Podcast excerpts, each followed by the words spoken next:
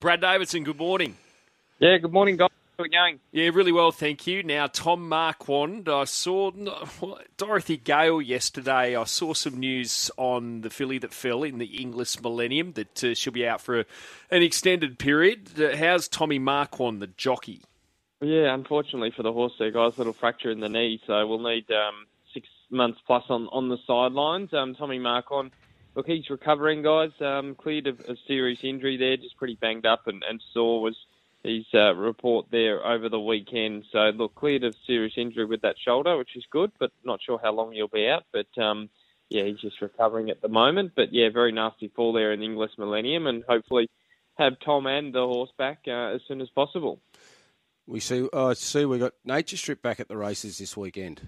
Yeah, we do, Loz, in the in the Lightning down there in uh, in Melbourne, and it'd be interesting to see. He's been trialling well, so all the signs are good that he's back. Maybe he just raced a little bit tired towards the end of the last preparation, or did the overseas trip catch up with him? I suppose we'll, we'll find out more this weekend. But look, he's likely to start pretty short there down in the Lightning. Um, you know, at his best, he should take care of those. But as we said, he's still got to come back and prove it. He is getting on now, and sometimes when they go overseas, they do struggle to get back to their best, as we've seen with plenty of horses in the past. So.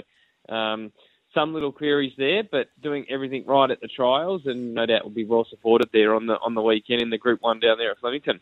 King's Gambit is a two dollars seventy favourite in the all-in market with Tab for the Silver Slipper on Saturday. Do you expect him to bounce back, Davo? Well, it gets a really good opportunity, Jared. There's, uh, you know, not the strongest Silver Slipper we've seen, and he'll uh, he'll definitely get his chance to, to bounce back. Uh, I know the team was saying it got a bit warm and didn't really handle the heat there too well first up, and was obviously beaten by a pretty nice horse too. So, be interesting to see how he goes because uh, no doubt the boom was was lowered there first up, but if he can bounce back with a bang, then he's going to go into the slipper as one of the major fancies. So.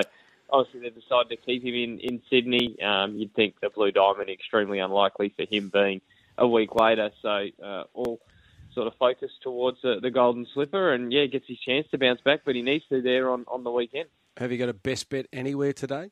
Yeah, I've gone race one, number nine at Sandown Sky Writer there. I, I didn't mind High Court at Randwick, but unfortunately they scratched there, waited for another day. I thought it was a great race for that horse. I'm surprised they scratched even though they drew wide. So race one, number nine, Sky Rider at Sandown. Does look hard to beat there in the opener. It's about even money, but uh, really good run on debut. And if it reproduces that, uh, it's clearly the best performance in that race.